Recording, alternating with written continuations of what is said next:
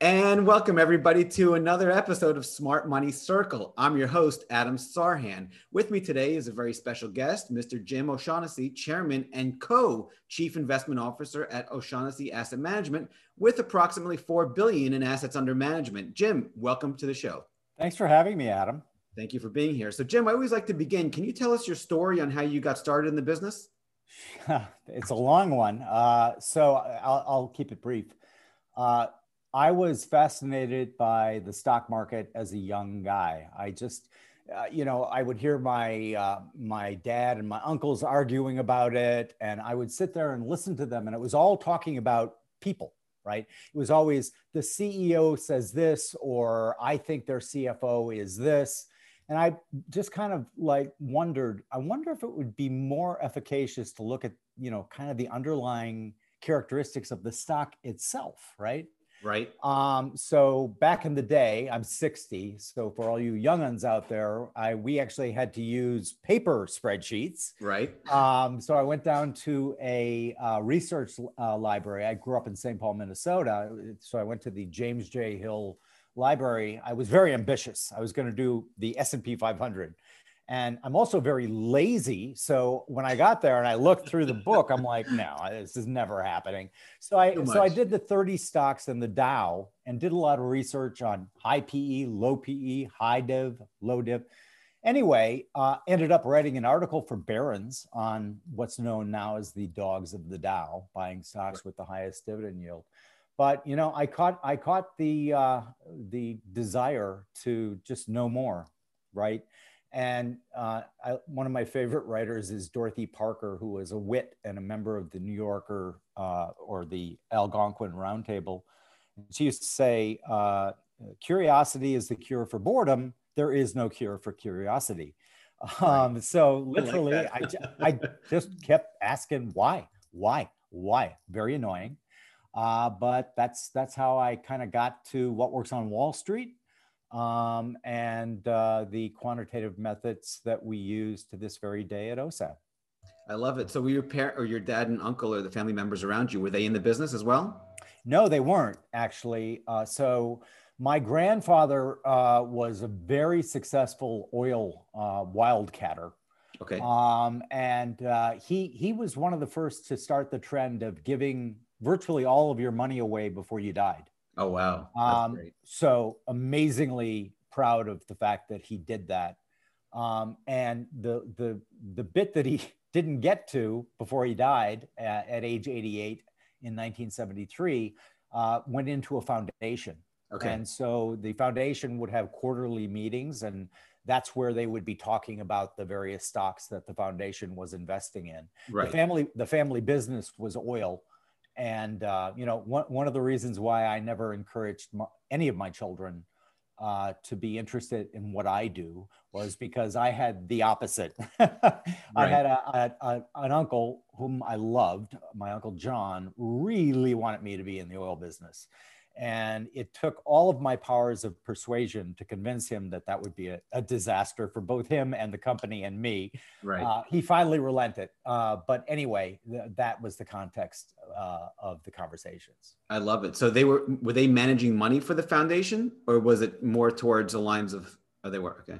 Uh, n- no, th- they were the trustees, trustees. Um, and they they outsourced uh, like many foundations do today. We manage right. money for foundations, for example. Right. Um, and and you know they were arguing about uh, whichever portfolio manager had given them a presentation that day. Yeah. Um, and you know it it was kind of like, uh, and and not not to throw my dad and uncle under the bus because this was the 70s after all Understood. before we knew any of this stuff but it was kind of like all the things that were wrong about the way to approach investing right T- talk about the ceo rather than the underlying numbers right. uh, focus on the last three months as opposed to you know the last 10 years Several years right uh, uh, focus on on names like ooh that's a hot stock versus process right, right. which is you know, uh, De- the guy who came up with the idea of uh, process uh, uh, in business, doing a process that is repeatable, Deming uh, said, if you can't explain what you do as a process, you don't know what you're doing. Right. so, I learned quite a bit from them, uh, but via negativa. no, that, that's actually a common theme here I have on the show because a lot of money managers that come on speak about their formative years and the lessons they've learned. And to me, it's fascinating because what you imprinted in you, whether consciously or unconsciously as a child, really resonates a lot of times as an adult. And it frames our thinking, whether negatively or positively, but it still has a big impact there until you get to an adult phase and then you drop it, so to speak, like Freud talked about. But that's a whole other story. Yep. Okay. So um, I love that, Jim, because you, you learned about what not to do and then you took it upon yourself to discover what to actually do. And can you, that's a good segue to my next question. Can you please tell us a little about your investment strategy? Sure. Um, so OSAM uses a variety of models that we have tested rigorously over as much historical data as possible. Mm-hmm. Um, Often that goes all the way back to the 20s. Um, and so we are obsessed with a making our models better. So people always joke, "Well, you're a quant. What, what do you guys do all day? Golf?" No, right. uh, we are actively. We, I put it this way: we uh, we research models the way more fundamental guys research stocks, right? Understood. So we're always trying to improve our methodology, but keep it absolutely um, in line with the foundational beliefs of uh, the various models. Um, so we manage uh, uh, strategies all the way from microcap to mega cap. Um, and uh, each of them have their own uh, unique set of algorithms. And so what we believe is, uh, you know, find great investment strategies that mm-hmm. work very well over time. That's the concept of base rates, right? So how often eh, over any one, three, five, 10 year period does this strategy beat its benchmark? By right. how much? Uh, that that kind of is really interesting because a we know kind of going in that a strategy doesn't work all the time. Right. Uh, you know, you look at the 10 year base rate. Uh, so for some of our better strategies, there's still like a five to 10% chance that it's going to fail right. on a 10 year basis. Right. So, so it, it allows us a lot more flexibility because we are able to talk with clients about things that a more fundamental approach, you know, just can't. Like, for example, uh, before the great financial crisis, we were able to point to, ooh, you know, look at the 70s. This thing went down 50%. Right. Can you handle that? right and and and then kind of religiously sticking with the process right even when it's going against you which is super hard right, right. Uh, but i think that's one of the things that i'm most proud of uh, at osam and in my other companies um, we've never overridden a model even during the great financial crisis and we had a, a consultant come out and tell us um, he worked for a sell side uh, shop and right. he he covered quants and I asked him how many quants overrode their models during the crisis. And he said more than 60%. Wow. And so, but to me, that is the death of your strategy's track record, right?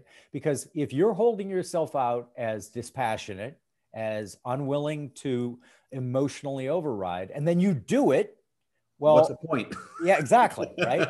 Everything that went before right. is negated. Right. So we've never done that, um, luckily, and uh, you know, it's it's it, it makes you very stoic, right? Because you know the I always joke that the four horsemen of the investment apocalypse are fear, greed, hope, and ignorance. And if you think about it, only ignorance is not an emotion. Right. Fear, greed, and hope have wiped out much more money of portfolio value than any bear market because people, you know, we're emotional creatures and it just doesn't seem to change, right? We've known about behavioral bias and emotional biases and all these things for more than 100 years. Yep. I started looking it up in 1987 before behavioral bias was even a thing, right? It was still there. yeah, it was back then called psychology, right? Right. Right. so, but it's still there. And there's a really interesting, if you go to my Twitter account, my pinned tweet is a presentation I gave at Google, Google Talks Right. Um, and and I also put up the the deck that I used. And one of the uh, uh, academic papers that's in there is really interesting. Basically, these guys got the idea to study identical twins, and I think it was in Sweden. I, I could be wrong. uh, but uh, probably Sweden because who else would have all the financial data? Why not? Yeah. right. right. So anyway, their conclusion was really quite uh, stunning, which was 45 to 50% of your investment strategy or method is genetic wow. and cannot be educated against. Wow. That's the part that's scary. Wow. Cannot be educated against. Right. And thus, you know, it's like the Pogo cartoon. We've met the enemy and it's us. I have a book coming out, Jim. It's called Psychological Analysis. And the whole premise is basically based on what you just said how to remove emotions from the equation, make, um, you know, rational, not emotional decisions, so on and so forth. So, in addition to fundamental and technical analysis, you know, I'm trying to uh, develop this third school of thought for psychology because that's really been front and center in my world for the last 20 plus years on my journey, which is nothing compared to yours, but has been my journey on Wall Street. And I've been fascinated by the ability and the inability for people to execute and actually achieve the returns that so few have been able to achieve. And you're, I mean, my studies and my research has shown exactly what you're saying. Most people just can't do it. Yeah, it's it's a problem eh, because you know when you look at the uh, process that over time is very successful, it's simple, but it's not easy. Right. Right and so I often say that we arbitrage human nature. Um, and it's kind of like the last sustainable edge, right? Because uh, markets change second by second, but right. human nature barely budges millennia by millennia. Doesn't move. And and and so I think that you know sometimes people think I'm kidding. Like I I mentor some younger people in our business, and like they'll say, What should I read? And I'll say, Understand evolutionary psychology and biology. It's You're going to be, and then history, and then philosophy, right. and then then read some finance. Right. Um, and they're like, um, okay. they don't get it. Right. They don't get it. They they do later. yeah, seriously. After they get yeah, right. After they taste it, so to speak. Exactly. No, I love that. So um, I love your human arbitrage thing. I've got something called intellectual arbitrage and time arbitrage, which is a whole other story. But I love what you're saying there. Yeah, time and, arbitrage is a good one too, Thank uh, because um, you know we we have time arbitrage at OSAM because uh, our our view is you know we we have a long long term uh, goal, and our clients understand that. And you know, by the way, I should also say I think that the best advice that I can give anyone who's watching this, right, is it doesn't have to be my strategy that you use. What you need to find is something that's right for you, right? right? right. Because you can't like read what works on Wall Street and say, I'm going to do that eh, if you don't believe in it, right? Yeah. And if you don't tinker a little bit. So mm-hmm. I often also say, you know, for the majority of people, unless you just really love the market and stuff, indexes, man. I mean, hundred percent. Yeah, and then and then go on and enjoy the aspects of your life that are non-market related. I, right. I talk to a lot of people who feel that they should be interested, but they're not. I'm they're like, not. You don't you don't have to be interested. You it's okay. it's it is because this is kind of like a golden age, right, for investors. Yeah. Zero transaction costs, yeah. um, ETFs that cost a few basis points if they're not free. Mm-hmm. You know, just if if you Fed's not, got rates at zero, yeah, they're printing. Yeah, if you're not interested, that's great. Yeah, you know, follow your passion in literature or music or art or whatever it is. Right. And and you know dollar cost average into an index fund. Yeah you're not going to have a great story at a cocktail party but i always use that as hey that's good. Break through the yeah exactly. You're going to have the returns and that's what matters. Exactly. So no jim i love this. So tell me a little about how you handle risk with your models and uh, what mistakes you see people make with respect to risk management. So um, with all of our models, uh, the risk uh, metrics are baked right into the selection strategy. And let me give you an example. Um, so during the great financial crisis, um, if say you were just a uh, simplistic deep value person, you would look and you would say, wow, Citigroup has like the third highest, I could be wrong on the number, but directionally this is correct, yeah. has like the, the third highest dividend yield in the S&P. It went down to a dollar in 2000. I remember that. Yeah.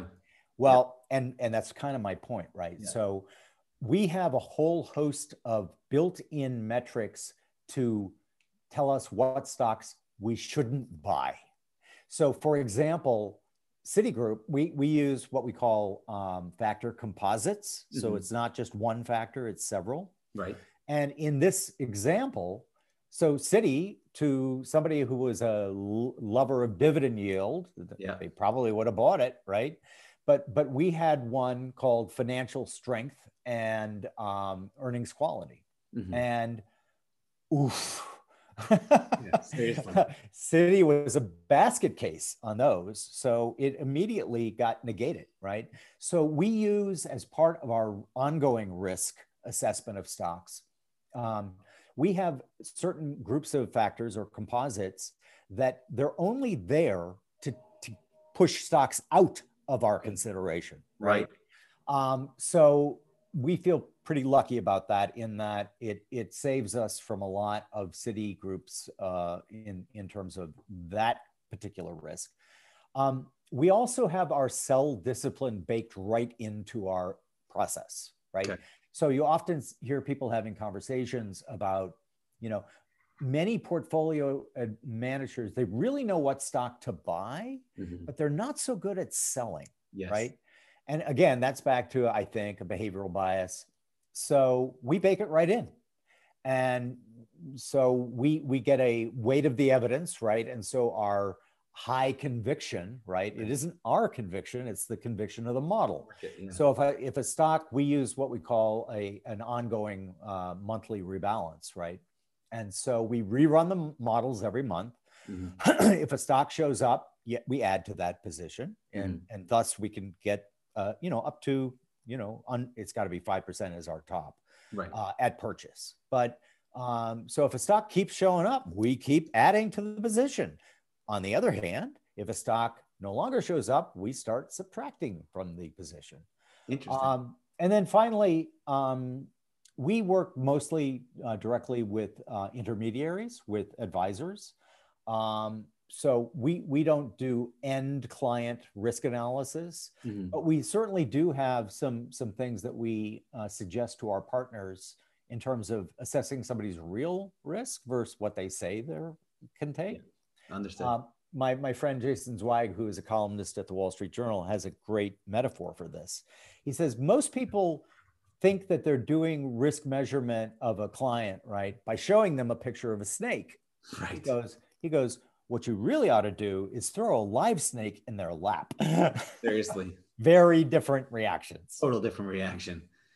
No, I love that. So, Jim, from your risk standpoint, I'm curious here. So, 5% positions in your overall portfolio and you'll add to it if at, at, at, yeah at, at, time of purchase right at time of purchase right yeah. so when you so add to it do you allow it to go higher um, we we we allow it to go higher um, after we've hit the five percent limit, right? Okay. So, but that's market appreciation. appreciation. That isn't okay. Yeah, that, that isn't us adding. Okay, got it. And then as far as risk uh, from entry to exit, do you have stops like okay, if it falls ten percent below my entry price, I'll sell it, or twenty percent, or some other levels, or how does that work? Yeah. So no, we don't. Mm-hmm. Um, we tested that extensively um, on a variety of strategies. And, um, you know, I'm going to get a lot of boos and hissing here, but that's okay. Um, we want the truth. That's it, all we're it, looking for. empirically, it doesn't work. So even if you put a wide stop of 20% below your entry or something along those lines, doesn't work especially if you are uh, investing. So we do both value and growth, but our version of growth is momentum, right? Okay. Price momentum. Mm-hmm. Um, I'll give you an example. So um, we have a strategy that invests in small to mid cap uh, uh, momentum stocks, right? Yeah. And and when we were doing the testing um, for putting stops in place, mm-hmm. um, basically it took us out of all the biggest winners in that portfolio year after year after year. Wow. Why? Because guess what? They're really volatile. Right. And and and they run up and they run down. And so we just again because we need evidence when we ran the tests just there there was no efficacy in putting stops in place. Interesting. So what do you sell based on? In other words, you said you sell when it, yeah. So, so based on the model, right? So let's let's take um, our market leaders value, which is a large cap, um, high shareholder yield strategy, right? Mm-hmm. Shareholder yield is dividend yield plus buyback. Okay. Okay. Um, so if a company gets uh, included in the model, mm-hmm. um, we keep buying it up to that five percent cap, right? Uh, but then as the model continues forward in time, and mm-hmm. by the way, anyone wants to see this graphically, go to our website, www.osam, Mm-hmm. Uh, click on philosophy and process, and we've got some pretty cool graphs that show how that there, works. They are really uh, cool. Thank you. Yeah. Um, so it just happens as part of the model, right? So if if let's say uh, stock XYZ, right? Mm-hmm uh, got got selected a lot, and it was a fairly big position. But then, you know, it it wasn't selected anymore. Little by little, we'd move out. Now we do have uh, a series of what we call red flags. Uh, that will have us liquidate an entire position. Oh wow! Um, and those are things like you know fraud, um, yeah. and you know uh, restatement of numbers such that it wouldn't have gotten in when when we yeah we yeah. ran it. Um, and, and so those are there, but for the most part, just built right into the model, no longer meeting criteria. We sell, sell, sell until it's Got no it. longer in the portfolio. Makes sense. And then as far as profit targets on the way up, if that's selling on the way down, do you guys have arbitrary par- profit targets or is it also, I didn't think so, but go ahead. Yeah, no, yeah. Okay. not at all. Um, and again, uh, w- w- forecasts, we, we've collected forecasts for a long time, right? Mm-hmm. And, and other people like Philip Tetlock have done it much better than us. David Dreman, another one. Um, they're worse than flipping a coin. Yeah. And um, that's all of us, by the way. I, I couldn't agree more. I couldn't agree more. we and and this falls under yet another behavioral bias, which is we as human beings. First off, we're all we all have to a degree, greater or less, the same operating system, right? Yep. Human human OS and and so people who think they're an exception to this are only fooling themselves well that's right? a personal blind spot bias right? If you yeah. ask 100 married people how many people get divorced? Nobody's going to raise their hand. Statistically half of them are getting divorced right? That's that's right. Yeah. And and so the point is though another thing that we really crave as human beings is the illusion of control. Yes. And and when when that goes away people get really freaked out. Yes. And so i mean witness the entire pandemic, right? And and people arguing about masks for God's sake, right? Yeah. Boom. Yeah. And yet th- that's the whole that falls under uh, the very human desire for that, you control. know, control or illusion of control. Yeah. That's why forecasts and predictions are so popular, mm-hmm. right? It gives people a false sense that they know what's going to happen. And then again, I'll tell you, our brains are really interesting things. I always say we're walking around with these quantum computers in our noggins, and we don't have an operating manual. There's no manual, right? And and yeah. and, and so one one of the reasons why I urge people to keep um, written journals, right, mm-hmm. is because one of the things that our brains do, which I I think evolution thinks is a kindness, it's not a kindness for investors, but it it updates our memories and believe me, I've kept journals since I was 19, and I know this to be true because I've been called a liar in my own handwriting, right? Mm-hmm. What happens is it updates our memories to make them consistent with our current viewpoint. Right. Marry that to hindsight bias, right? Where okay. we yeah. naturally think, well, everybody saw that coming. And then you go back and look at what was being said at the time. Mm-hmm. Nobody saw that coming. Exactly. and and so and then, of course, the media will pick up the one guy out of the thousand forecasts or gal that yeah. uh, wrote the, the right one and say, genius, let's yeah. put them on the air. Yeah, and exactly. So Meanwhile, they're always bearish or they're always bullish or whatever the case is. Broken rock, yeah, clock is right twice a day. Got it. So no, that's really really good. Um, I guess question for you, Jim. On that note, if you want to remove the biases from the equation, which is very difficult, if not impossible, to do, how do you, I understand your point about what you just said about having a model and then having the gumption or the ability to stick to that model. And yours is very time tested and quantitative based. So it doesn't apply to discretionary investor, it applies to the quantitative guy.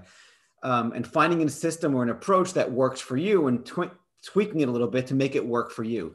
But how do you speak to the, or how do you help people overcome those biases that hurt them, so to speak, if they can't be untaught? But you just said you can't learn how to overcome those biases. How do you solve for X right there? If you can speak yeah. to that a little bit. Boy, I, I wish I had the definitive solution. I don't. okay. Um, but what, what, what, one of the things that um, we urge a more conventional uh, approach, uh, discretionary investing, um, is develop a checklist, right? Mm-hmm. Marry that to the journal mm-hmm. and go down your checklist and say, you know, um, did I look at this? Did I look at this? You know, check it off, right? Right. Um, because the the whole checklist thing has pretty good research on it, and it, most of it's been done in medical situations. Yep. Um, but they find that in medical situations where a checklist is used, you have a much lower failure rate and everything 100%. else. Yeah. Um, so um, write about why you're doing something, right? Because when you go back to it, right or wrong, right, you're going to be able to see what you're thinking. And then we advocate that people understand that don't, as my friend Annie Duke says, don't look at any one outcome. She calls that resulting, right? Yeah. So what you want to look at is in aggregate, right? Mm-hmm. So not not the one stock that you want to brag about at the cocktail party, right? Nor the one that you don't want anyone to know that you owned, right? Right. but aggregate them all mm-hmm. and and say, okay, how am I doing? Yeah. Um, and and the more you do that, the more you're going to shift your frame of reference, your internal mental frame of reference, mm-hmm. away from individual singular outcomes, because right, a good process can have a bad outcome. Hundred percent. And conversely, a bad process can have a good outcome. Right. So, so people who make their decisions based on outcomes, single outcomes, are not going to be happy over long periods of time. Well, that's an outcome bias. It's another cognitive bias, right? It's called outcome bias. Yeah. Yes, that's right. No, that's that's really good advice. So you have two main buckets. You said value, and then you have momentum or growth. Um, a few questions are coming to mind, but first, how do you define value? I know value, like beauty, is very subjective. Yeah. But in your mind's eye, how do you define value? So um, we have a um, as as what works on Wall Street. As I wrote new editions, I took advantage of learning from others. Right. So I read a lot of academic pieces, and and I just happened upon one that was like it was about me um, and what works on Wall Street. And these guys were saying we thought that maybe if you combined O'Shaughnessy's price to sales ratio with PE ratio, you'd have better outcomes. And I'm like, that's that's very clever. Yeah. So we we started doing that, and we found that even more uh, when you look when you look at the entire balance sheet from top to bottom, mm-hmm. you get the factors that define our value composite. And and so the way we define value is a a stock that passes through all of these ideas of relative cheapness, right? Based on PE, price to sales, EBITDA to enterprise value, price to free cash flow, et cetera. Uh, because we found that over time, and proviso, we know value has not worked well over the last 10 years. Understand. And, and okay, you're right. Um, but then I guess our added um, definition, if you will, mm-hmm. is the what we talked about earlier. We have other uh, composites that kick stocks out that might be fine if you were only interested in deep value, mm-hmm. right? They'd mm-hmm. make it in. Okay. But we have these earnings quality, financial strength, um, levels of debt, all of those types of things mm. that we have found lead to really sad outcomes. Okay. And so basically, our way uh, on the value side is we have two approaches primarily. Mm-hmm. So um, for for large cap stocks, we found that uh, winnowing down the list by our value composite, and then these other don't buy this stock, financial strength and earnings quality, and then we focus in, um, for example, with our market leaders value on stocks with high shareholder yield. For smaller cap and micro cap names, we will actually sort on the value composite. Okay. Right. So the ones who are the cheapest Mhm. get get in in the in the small and micro cap environment. Mhm. Very different environments. Large stocks behave differently than than small stocks. Right. On on the growth side, same kind of thing, right? Except we emphasize and often sort on the final momentum composite, which we use um, several uh, momentum uh, uh, marks. Indicators. Okay. Yep. But then we also use uh, the how volatile that momentum was, standard deviation of return, because we found that historically stocks with great three, six, nine, 12 month price momentum are really volatile, right? As I said before. But the ones who are super volatile Mhm. generally provide less return than the ones that are a little less volatile. Nice. So we have that built right into our composite, and uh, we select stocks on the growth side based on that. So, what would be some of the uh, where, where is that sweet spot from volatility where too much is no good or too little is no good? You know, I'd have to, I'd have to look, I have the data right in front of me to give you a good answer. Um, but let, let's say we eliminate the the upper several deciles based on volatility. Got it. And that's just price and that, by the yeah, and by the way, that changes continually, right? Yep. If you have a very calm market, you it the upper deciles on volatility are much lower Right. than if you have like a crazy market like we had in the beginning of the pandemic, right? Right. Woo!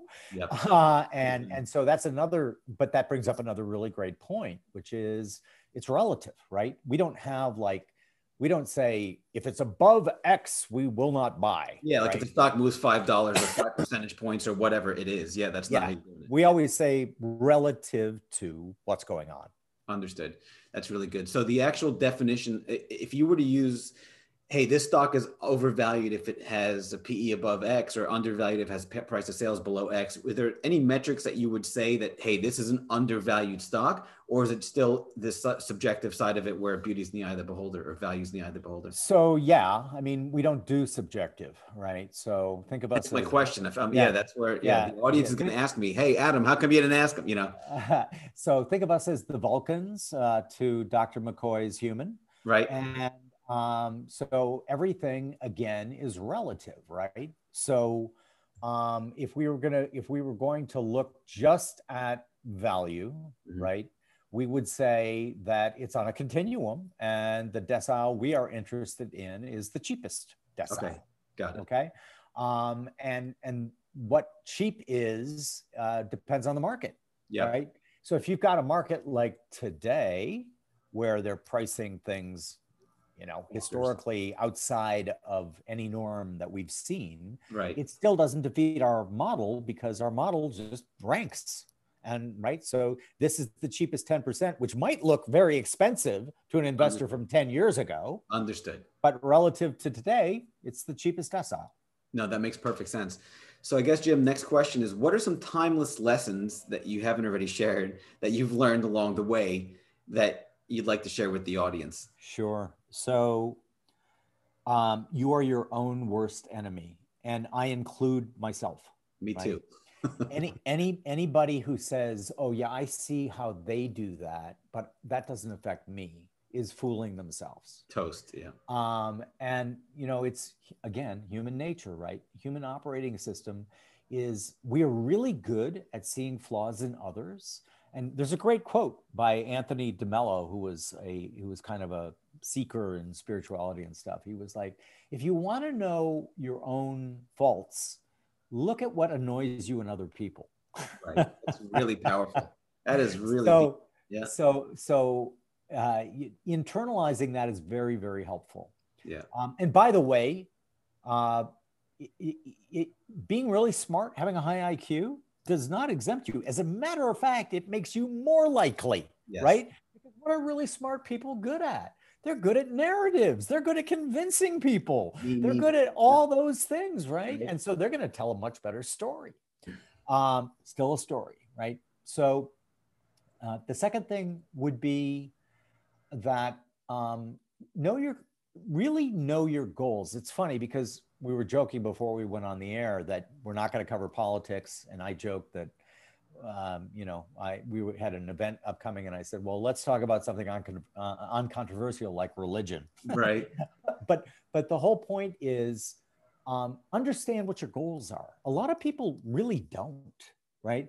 I've talked to thousands and thousands of people, and it's like one of the things that I see, and this is no fault of their own, by the way. It's just like they're not really even aware. What what are my goals? For most people, they're gone. They, yeah, but for, but but for most people, they have really simple goals. Yeah, they want to fund their retirement. They want to be able to give money to their kids or pay for their kids' college. You know, really simple stuff. And and so if you understand that, you're gonna you're gonna find that process that's better for you than somebody who wants like to say, I bought Tesla when it was at ten, uh, or you know, fill in the blank, right? Um, right.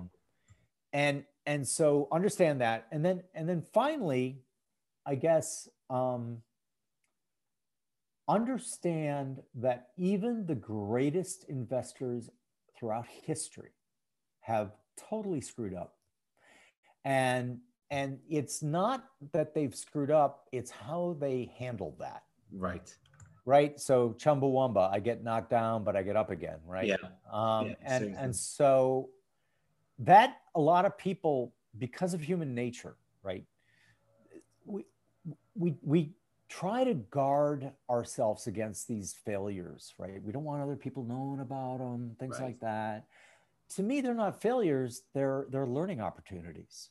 Right. and if you treat them as learning opportunities you're going to guess what? You're going to soar way above other people because you know most people don't get that. And then finally there's a huge difference between understanding something intellectually and understanding it emotionally. Right. And I got to tell you, man, if you don't understand it emotionally, you're, you're going to get, you're done. Yeah. Because what happens, right? Fear, greed, hope, and ignorance come along. the four horsemen come riding in. Mm. And what happens is, guess what? The perceptions that you're are hitting your perception field bypass mm-hmm. Mr. Executive up here, the right. prefrontal cortex, and they go back right. to the lizard brain, which is all emotional, yep. fight or flee, mm-hmm. right? Mm-hmm. And what people don't really understand is evolution is pretty cool. It shuts down all of these other things and intellectual. Yep. And it like, boom, I got to act right now. And yeah. historically, that was great because our our forebears who were wandering around as hunter gatherers on the plains of Africa, if they if right. they saw a bush rustling, they ran away. That's it, right? And snake. so I get that I, snake out of I, here. I, yeah. I, joke that we are all descended from cowards, right? Because right. the bold people went in and they whoops, they got eaten by the saber tooth tiger. Um, right. So you know, give yourself some room. Be kind to yourself because we're yeah. all the same. Hundred percent. Yeah, I love that. You know, the human operating system. I've gone back and studied uh, markets and, and economies and cycles and blah blah blah. You see the, the stocks change, the bubbles change, the asset classes change, the centuries change, but the one constant's human nature, right? So if you go into a crowded theater, yell fire, you get the same response everywhere, which speaks to your point. And we are all the same. So that's some really really good lessons you just share with us. My pleasure. Um, what are some timeless you, I guess the mistakes I was going to ask you next, but I guess you, you've kind of hit on those. Are the other mistakes that you see people make either on or off Wall Street that you'd like to share? So, I mean, look, mistakes are a part of life, and and like I just said a moment ago, it it's all about how you perceive them, right? Mm-hmm. Um, and that's like a very stoic, stoical attitude, right? Um, the only thing that you control is your own mind. Yeah. So if if you're watching or reading some, you know, some horrible thing, right? And you can't do anything about it, investing an ounce of your time and emotion into that is going to be bad for you. It's a negative ROI is what I say. it it always is. Yes. Right. So so that's a continual mistake that I see. Um, and and and believing that believing that you have greater control over things that are so totally out of your control yeah. that, that's a big mistake, right? Because you know it's it you, you can't. And then finally, uh, this one I don't talk about often, but I've been thinking about it a lot. Um, you can't read other people's minds, right? And and so I joke around on Twitter uh, because I say anyone who responds to one of my tweets with "so you're saying," I immediately mute. right. because no, I'm actually not saying that right. because normally it goes, so you're saying, and then they fill in their version of what, of what they think you're they, saying. They right. are attributing to me, right? Yeah. And and it's we all do it. Mm-hmm. Again, I'm not exempting myself. We mm-hmm. all do it. And it's it's good to pause and say, okay, I, I can't read other people's mind. Another problem that plagues us as as people uh, is premature certainty, right? We we become prematurely certain about something, and then guess what? You're it wrong. gets yeah, it, it gets kicks from your open-minded over yeah. to no, no, no. I'm now going to seek only information that confirms my priors. Right. And and that's not good. Which is confirmation so, bias, another yeah. cognitive bias. Yeah. And and the the thing is, is that try to remain as open-minded as you possibly can because we can't read minds. We don't know what other people are doing. We, we should judge them by what they do, not what they say. Right. Right. That's a big one. Huge. Huge. And and because I, look, we could all get uh, on any social network today, Facebook, Twitter, Instagram, whatever, and just say, I think, you know, and fill in the blank. And and if we're not doing anything about what we say we think, we're pointless. not doing anything. It's yeah, pointless, exactly. right? And so, but I'm also like what I call a pragmatic optimist, right? Mm-hmm. I I would never short the US because mm-hmm. look, the the politics can get all screwy and it has, but I am long the US the people of the United States and right. the people who want to come here.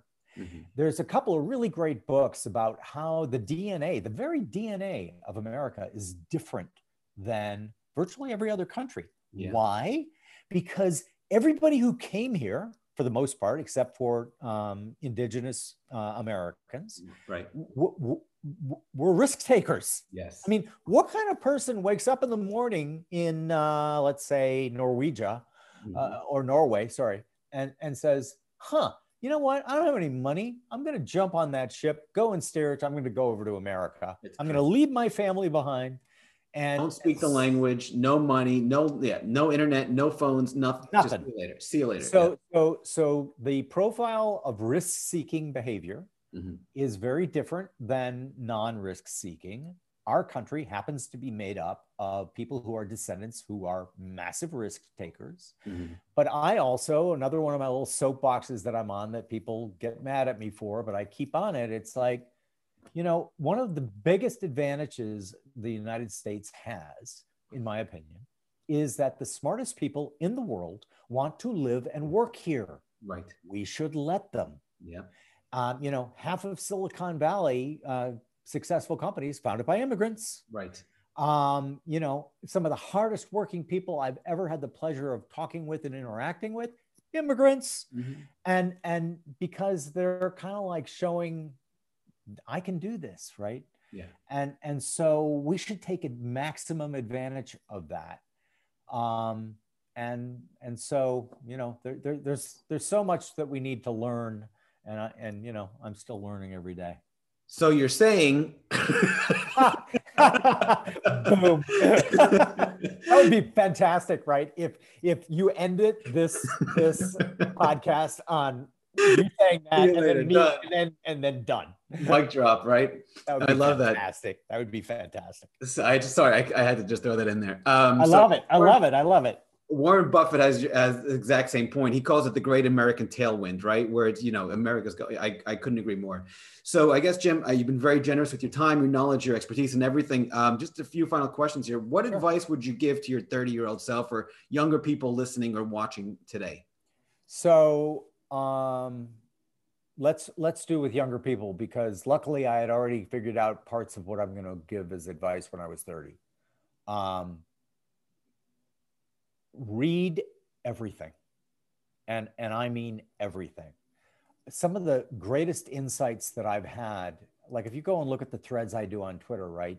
Mm-hmm. Um, the Tao Te Ching by Lao Tzu, which is, yeah. uh, you know, an ancient text from Fantastic. China. Yeah. Um, boy, they got a lot of good stuff to say about investing. Mm-hmm. Uh, read psychology, read biology, understand evolution, because these are the things that are really pulling the trigger, mm-hmm. right?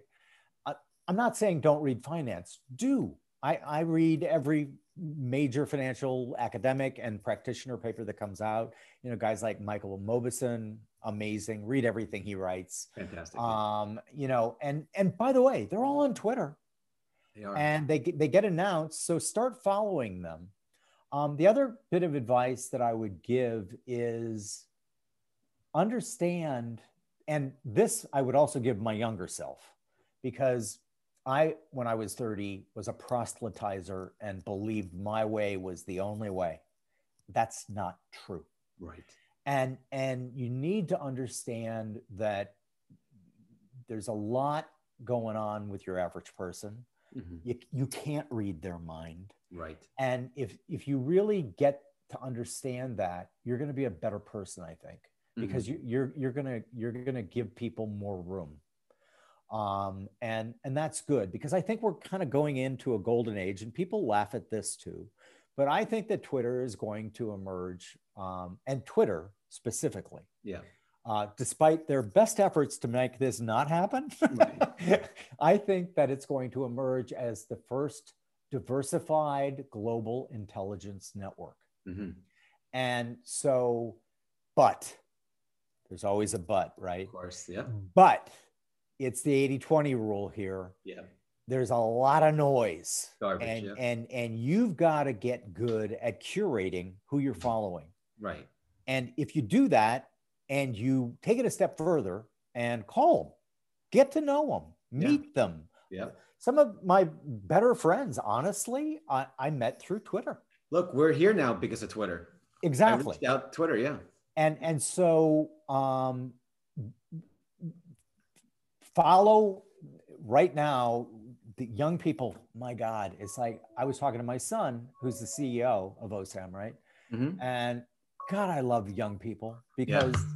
they they they really understand so zoomers not millennials but zoomers right, right? so right. people like 24 and younger yeah they are native to the digital world yeah they grew and up when, in it. Yeah. yeah. When I see some of the things these kids can do, and by the way, that's the last thing I'll say. Please, for the love of God, do not bash people by their generation. It's so bad. I mean, right? Okay, boomer. I think it's funny. So right. I actually recorded my grandson saying it to me, and and then somebody made a gif of it. Um, and and so, uh, don't paint with a broad brush, mm-hmm. right? Judge people by what they what they do and who they are by their ideas. Right. Uh, and you know, it's equally bad for boomers to be like, "Oh, those millennials," or "Oh, those Zoomers." Gen Z. Stop! Stop! Yeah. Stop! Yeah. Because each, guess what? I had the pleasure of meeting uh, several Navy SEALs, and uh, the last one I met was a big deal in the Navy SEALs.